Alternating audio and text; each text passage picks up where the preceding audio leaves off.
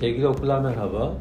Ee, bu haftaki yazım e, varlık vergisiyle e, ilgili geçtiğimiz hafta kulüp dizisinden sonra çıkan tartışmalara binaen yazdım. Ee, yazımın başlığı varlık vergisiyle helalleşme. Cumhuriyet Halk Partisi Genel Başkanı Kemal Kılıçdaroğlu geçtiğimiz hafta ülke tarihinde vuku bulan, kimi kesim ve insanları mağdur etmiş karanlık olaylarla yüzleşme ve ülkedeki kutuplaşmaya son verme adına toplumsal barış arayışıyla bir helalleşme hareketi başlatacaklarını söyleyecekti. Üstelik kendi partisinin 1942'de çıkardığı ve sonuç olarak bir faciaya dönüşen varlık vergisi altında inim inim inleyen azınlıklarla da helalleşeceğini söylemesi, CHP'nin genlerinde pek bulunmayan tarihi yanlışlarını masaya koyma adına benzeri olmayan bir hareket olarak tarihe not düşüyordu. Evet, varlık vergisi tam 16 ay yürürlükte kalmış ve sonunda istenilen amaç hasıl olmuştu. Adaletsizce uygulanan vergi sayesinde Türk e, gayrimüslimlerin serveti el değiştirmiş olacaktı. Zira vergiyi uygulayan dönemin hükümetinin başbakanı Şükrü Saracoğlu basına kapalı CHP meclis toplantısında şöyle demişti. Bu kanun aynı zamanda bir devrim kanunudur. Bize ekonomik bağımsızlığımızı kazandıracak bir fırsat karşısındayız. Piyasamıza egemen olan yabancıları böylece ortadan kaldırarak Türk piyasasını Türklerin eline vereceğiz. Yabancılardan kasıt tabii ki Müslüman olmayan Türk vatandaşlarıydı.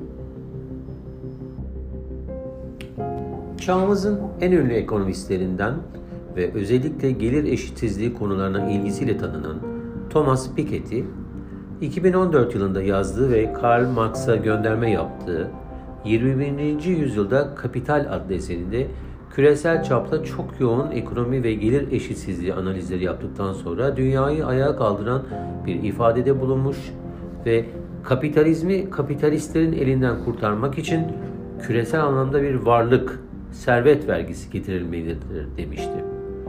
Zira Piketty'ye göre musluğun başında olanlar servetlerine servet katarken bu kesimin servet artışı genel ekonominin büyümesinden çok daha fazla bir oranda oluyordu. Bu durumun toplumsal adalet ve istikrar adına korkunç sorunlar doğuracağını, yoksulluğun ve açlığın giderek kontrol edilemez bir evreye gireceğini ve son tahlilde kapitalizmin kendini yok edeceği bir dönemin dünyayı bekleyeceğini sağlamıştı. Zira çok az büyüyen pastadan yoksullara hiçbir ek gelir gelmiyordu. Piketty'nin 7 yıl önce yaptığı saptama bugün daha çok görülür bir çıplaklıkta. Zira pandeminin yarattığı büyük ekonomik daralma ve küçülme en çok orta sınıfı vururken sermaye sahipleri birikimlerine birikim ekledi.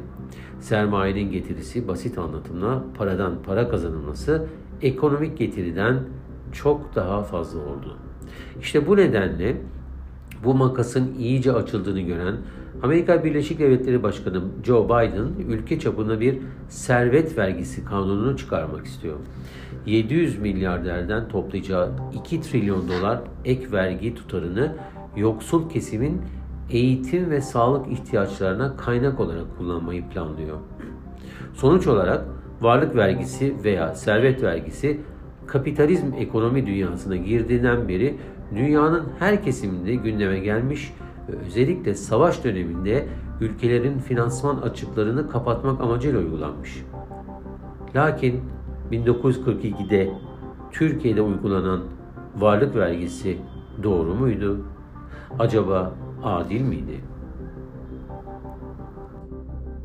12 Kasım 1942 İkinci Dünya Savaşı tüm hızıyla devam ederken genç Türkiye Cumhuriyeti Atatürk'ün vefatından sonra nasıl bir yol çizileceğini düşünürken kendisini iki düşman güç arasında bulur. Naziler batı sınırında, Rus ordusu doğu sınırında konuşlanırken İngiltere'de savaşa onların yanında katılmamız için yoğun baskı yapmaktadır. İsmet İnönü çok başarılı siyasi hamlelerle ülkesini savaşa sokmamak için her türlü gayreti gösterir ama ülke büyük bir ekonomik sıkıntıdır, sıkıntıdadır. ordusunu savaşa hazır hale getirmek için önemli kaynaklara ihtiyacı vardır. Ülkede enflasyon %70'lerdedir. Dönemin hükümeti bazı Avrupa ülkelerinin başvurduğu ve bir kereye mahsus olmak üzere bir varlık vergisi kanunu çıkarır. Amaç devletin bütçesini dengelemektir. 12 Kasım'da resmi gazetede yayınlanan kanun, vurguncu ticaret burjuvazisini vergilendirmek amacıyla getirildiği şekliyle gerekçelendirilir. Ancak uygulama aşamasında bu amaca pek riayet edilmemiş ve gizli olarak ikincil bir amaç daha hedeflenmiştir. Dönemin önde gelen gazetecilerinden Nadir Nadi, varlık vergisinin biri gazetelerde yazılan resmi, diğeri de kulaktan kulağa fısıldanan özel iki gerekçesi olduğundan bahisle şöyle der. Kulaktan kulağa fısıldanan hatta yüksek sesle anlatılan özel gerekçeye göre bu kanun piyasayı azınlık unsurlarının egemenliğinden kurtarıp Türklere açmak gibi bir ikinci amaç daha taşıyor. Ve öyle de olacaktır. Sonradan gün yüzüne çıkan gerçekler verginin gayrimüslimlerin aleyhine olmak üzere son derece adaletsiz bir şekilde uygulandığını ortaya çıkarır. Dönemin İstanbul Defterdarı Faik Ökte 1951'de kaleme aldığı Varlık Vergisi Faciası kitabında verginin uygulanmasına temel teşkil eden sınıflandırma ve oranları kamuoyuna açıklar. Ökten'in belirttiğine göre vergilendirme sınıfı ve oranları beşe ayrılmış ve M Müslüman grubundan takdir edilen matrahın %12,5'u vergi olarak tahakkuk edilirken bu oran GM gayrimüslim grubunda %50 olmuştur. D dönmeler grubu %25, E ecnebiler %12,5 ve çiftçiler %5 ile vergilendirilmişlerdir. Bu rakamlara göre savaşta vurgun yaptıkları iddia edilen iki grup olan gayrimüslimler ile çiftçilerin ödeyecekleri fark, vergi farkı 10 katı olmuştur. Bu adaletsizliğin üzerine bir de vergisini zamanında veya kısmen ödeyemeyenler Aşkale'de çalışma kamplarına gönderilmiş ve tamamı gayrimüslimlerden oluşan 1200'e yakın kişiden 21'i kamplarda vefat etmiştir. Vergisini ödeyebilenler ise neredeyse tüm varlıklarını kaybetmiştir. Amaç hasıl olmuş, gayrimüslimlerin servetleri bir ay içinde sıfırlanmış, varlıkları başkalarının eline geçmiştir.